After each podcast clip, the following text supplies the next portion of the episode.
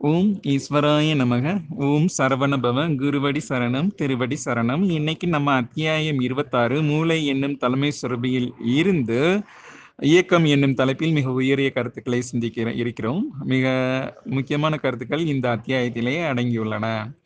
இப்போ இந்த அத்தியாயத்தின் மைய கருத்து என்னன்னு பார்த்தீங்கன்னா குருதி இருக்குல்ல. குருதியில வந்து ஆற்றல் பரிமாற்றங்கள் நிகழ்கிறது என்பதை நாம் அனைவரும் அறிகிறோம். தலைமை சுரபி சுரபிகளுக்கு ஆற்றல்களை பகிர்ந்தளிக்கிறது. சுரபிகள் உடலில் உள்ள சுரபிகளோடு தொடர்பு கொண்டுள்ளன. இந்த சுரபிகள் வெளியிடும் ஆற்றலை உடலில் உள்ள சுரபிகள் எவ்விதம் ஈர்த்து பெறுகின்றன? குருதியின் மூலமா தானே? பிளட்டு தானே எல்லாத்துக்கும் இடத்துக்கும் போயிட்டு அங்க ஆற்றல் பரிமாற்றங்களை நிகழ்த்துகிறது. இந்த பிளட்டில் ஐவகை மூலக்கூறுகள் கலந்துள்ளன என்பதையும் நாம் வந்து அறிவோம். ஆகாய மூலக்கூறுகளோ வெப்ப மூலக்கூறுகளோ நீர்ம மூலக்கூறுகளோ நில மூலக்கூறுகளோ மற்றும் வாயு மூலக்கூறுகள் கலந்துள்ளன. சரிங்களா? இந்த ஐவகை மூலக்கூறுகளில் இப்போ தலைமை சுரபிக்கு ரொம்ப ஹெல்ப்ஃபுல்லாக இருக்கிறது யாருன்னு பார்த்தீங்கன்னா இந்த வாயு மூலக்கூறுகள் தான். ஸோ இந்த வாயு மூலக்கூறுகள் தான் சுரபிகளில் எதனா பிரச்சனை இருந்துச்சுன்னா போய் தலைமை சுரபிக்கு ரிப்போர்ட் பண்ணுது.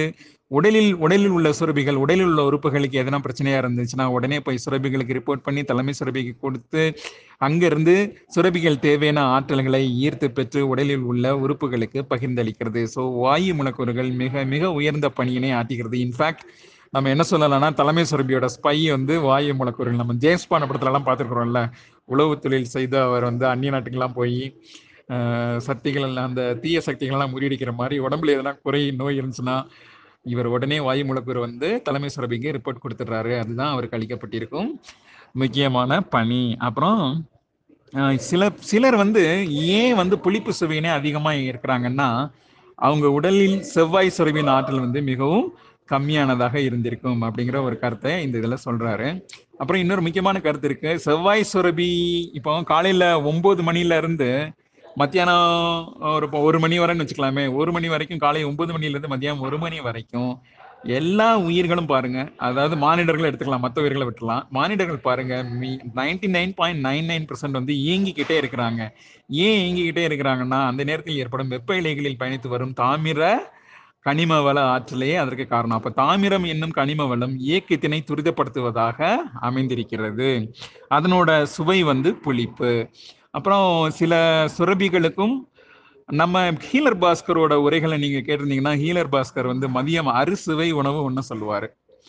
அறுசுவை உணவுன்னா இப்போ நீங்க சமைக்க தேவையில்லை. அவர் வந்து நீங்க வந்து ஒரு ஊறுகாயிலே கசப்பு துவர்ப்பு கார்ப்பு போன்ற அதாவது நார்த்தங்காய் ஊறுகாயில் எடுத்துக்கிட்டிங்கன்னா இந்த சுவைகள் எல்லாம் இருந்துடும் அப்புறம் கையில் ஒரு வெள்ளம் வச்சுக்கோங்க. ஸோ அறுசுவையும் மேட்ச் ஆகிடும். நீங்கள் அதுக்காக அறுசுவைனா ஆறு காய்கறிகளை தேவி தேடி கண்டுபிடிச்சி இதெல்லாம் பண்ண தேவையில்லை. பார்க்காயை தேடி பண்ண தேவையில்லை அப்படின்னு சொல்லுவார். ஒரு தேங்காயை நீங்கள் கடிச்சிக்கிட்டிங்கனாலே அது வந்து ஒரு இனிப்பு சுவையினை கொடுத்திடும் அப்படின்னு ஹீலர் பாஸ்கர் வந்து ஆறு சுரபிகளை அப்புறம் இதே கருத்து வந்து ஆத்மாவின் சுயசிரதை என்னும் புக்லையும் நம்ம ஏன் வந்து அறுசுவைகளை அதாவது மதிய உணவு அறுசுவை உணவை உண்ணுங்கள் அப்படின்னு சொல்லிட்டு விட்டுருவாங்க.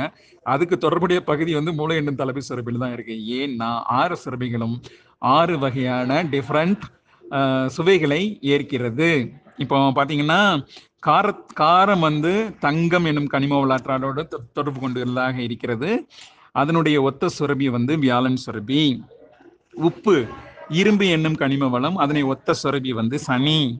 புதன் சுரபி வந்து ஏற்கனவே பாதரச சுரபி அது ஏற்றிடும் சுவையின் சுவைங்கிறது இனிப்பு. அப்புறம் வெள்ளி சுரபி வந்து கசப்பு சுவரணியும் சந்திர சுரபி துவர்ப்பு சுவையினையும் இருக்கிறது. இப்போ திங்களூர்னு ஒரு கோயில் இருக்கு. அதுல வந்து சந்திர பகவானுக்கு ஐ திங்க் தமிழ்நாட்டுல சந்திரதேவனுக்கு தேவனுக்கு உள்ள ஒரே கோயில் திங்களூர் தான். கும்பகோணம் மாவட்டமா? அந்த அந்த மாவட்டத்துல நான் இருக்கேன். நான் போயிருக்கிறேன் நான் என்னோட பாப்பாவுமே போயிருக்கிறோம் ஸோ அந்த கோயிலுக்கு போனீங்கன்னா வெள்ளி திங்கக்கிழமை போகணும்பாங்க. அதுவும் இன்னொரு அதில் ஒரு சின்ன சீக்கிரம் சொல்லுவாங்க.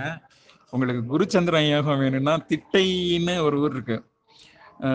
தஞ்சாவூர்ல இருந்து கும்பகோணத்துல இருந்து தஞ்சாவூர் போற ட்ரெயின் ஏறினீங்கன்னா அந்த திட்டைங்கிற இடத்துல இறக்கிடுவாங்க திங்கக்கிழமை குரு பகவான் இந்த குருஸ்தலத்தையும் பார்த்துட்டு இமீடியட்டா போய் சந்திர அந்த திங்களூர்ல போய் அந்த சந்திரனையும் தந்திர சந்திச்சிட்டீங்கன்னா குரு சந்திர யோகம் கிடைக்கும் அப்படின்னு சொன்னாங்கனால நானும் என்னோட பாப்பாவும் ரொம்ப ரெண்டு மூணு வருஷத்துக்கு முன்னாடி ஒரே நாள் அந்த ரெண்டு ஸ்தலங்களையும் சந்தித்தான் அதன் மூலமாக குரு சந்திர யோகம் கிடைக்கும் அப்படின்ட்டு ஒரு பலன் கொடுத்துருந்தாங்க. சரி அது அப்புறம் பார்க்கலாம். ஸோ ஆனால் அந்த திங்களூரில் என்ன பண்ணுவாங்கன்னா மதியம் திங்கக்கிழமை தயிர் சாதம் கொடுப்பாங்க. அவங்க அந்த கோயிலில் வேண்டுதல் வச்சுருந்தா அவங்க எல்லாரும் தயிர் சாதம் வர்றவங்களுக்கெல்லாம் எல்லாருக்கும் கொடுப்பாங்க மத்தியானம். ச- தயிர் சாதம் துவர்ப்பு சுவை உடையதா என்பதுதான் என்னுடைய கேள்வி. அப்புறம் மத்திய சுரபியான திங்கள் மற்றும் செவ்வாய் சுரபிகளே நம்ம குருதியின் உருவாக்கத்திற்கு உதவிடும் என்பதை பார்த்தோம். அது மட்டுமல்ல மற்ற எல்லா சுரபிகளும் ஒவ்வொரு மூலக்கூறுகளை குருதியில் கலைக்கிறது என்பதை இந்த புக்கில் நீங்கள் படித்து தெரிஞ்சுங்க நான் சொன்னால் உங்களுக்கு போர் அடிச்சிடும் அப்புறம் நீங்கள் கே மறுபடியும் அடுத்த சாப்டர் நீங்கள் வந்து கேட்பீங்களா இல்லையானே டவுட் ஆகிடும் ஆனால் எல்லா சுரபிகளும் ஒவ்வொரு மூலக்கூறுகளை கலைக்கிறது என்பதை உணர்ந்து கொள்ளுங்கள். ஆனால் சந்திர சுரபி எவ்விதம் குருதியினை கையாளுகிறதுனா அதனோட நீர்ம மூலம் ஒன்று இப்போ நீங்கள் ஒரு காயம் உண்டாயிருச்சுன்னா பிளட் வந்து கிளாட் ஆகணும். மற்றபடி பிளட் வந்து ஓடிட்டே இருக்கணும். மேலும் நீர்த்த தன்மையாக இருந்துச்சுன்னா ஈஸியாக அணுக்களுக்குள்ளே சென்றுடும் இல்லையா? ஸோ இது எல்லாம் கட்டுப்படுத்துவது வந்து சந்திர சுரபி தான் அப்படின்றாரு.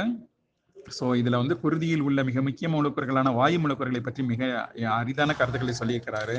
ஸோ இந்த வாயு மூலக்கூறுகள் தான் மிக எளிதாக குருதி உடல் முழுவதும் பரவுவதற்கும் உதவிடுகிறது. மேலும் ஏதேனும் ஆற்றல் குறைபாடுகள் சுரபிகளுக்கு ஏற்பட்டாலோ உடல் உறுப்புகளுக்கு ஏற்பட்டாலோ அது உடனே சுரபிகளுக்கு செலுத்தப்பட்டு சுரபிகள் அதன் மூலமாக தலைமை சுரபியிலிருந்து அதற்கு தேவையான ஆற்றல்களை ஈர்த்து பெறுகிறது. ஸோ உயர் பிராணவாயுதனையும் சுமந்து சென்றிடும் போன்ற உயர்ந்த கருத்துக்கள் இந்த இதில் கொடுத்துருக்கு. ஸோ சாப்டரோட இன்ட்ரடக்ஷன் என்னன்னா வாயு மூலக்கூறுகள் மட்டுமே மிக உயரிய பணியினை ஆற்றி தலைமை சுரபிக்கு ஒத்த செயலினை ஆற்றுகிறது. தலைமை சுரபிக்கு ரொம்ப ஹெல்ப் பண்றது வந்து நம்மளோட வாயு முடக்கர்கள் தான். அது ஒரு ஸ்பை மாதிரி இமேஜின் பண்ணிக்கிங்க. அப்படின்னா உங்களுக்கு ரொம்ப ஈஸியா அண்டர்ஸ்டாண்ட் ஆயிடும். அப்புறம் கொஞ்சம் புளிப்பு சுவையை கம்மி பண்ண சொல்றாரு.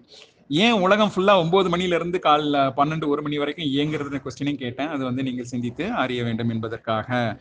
ஸோ இதில் குற்றம் குறை இருந்தால் மன்னிக்க வேண்டும். மீண்டும் ஒரு அத்தியாயத்தில் சந்திக்கலாம். நன்றி. வணக்கம்.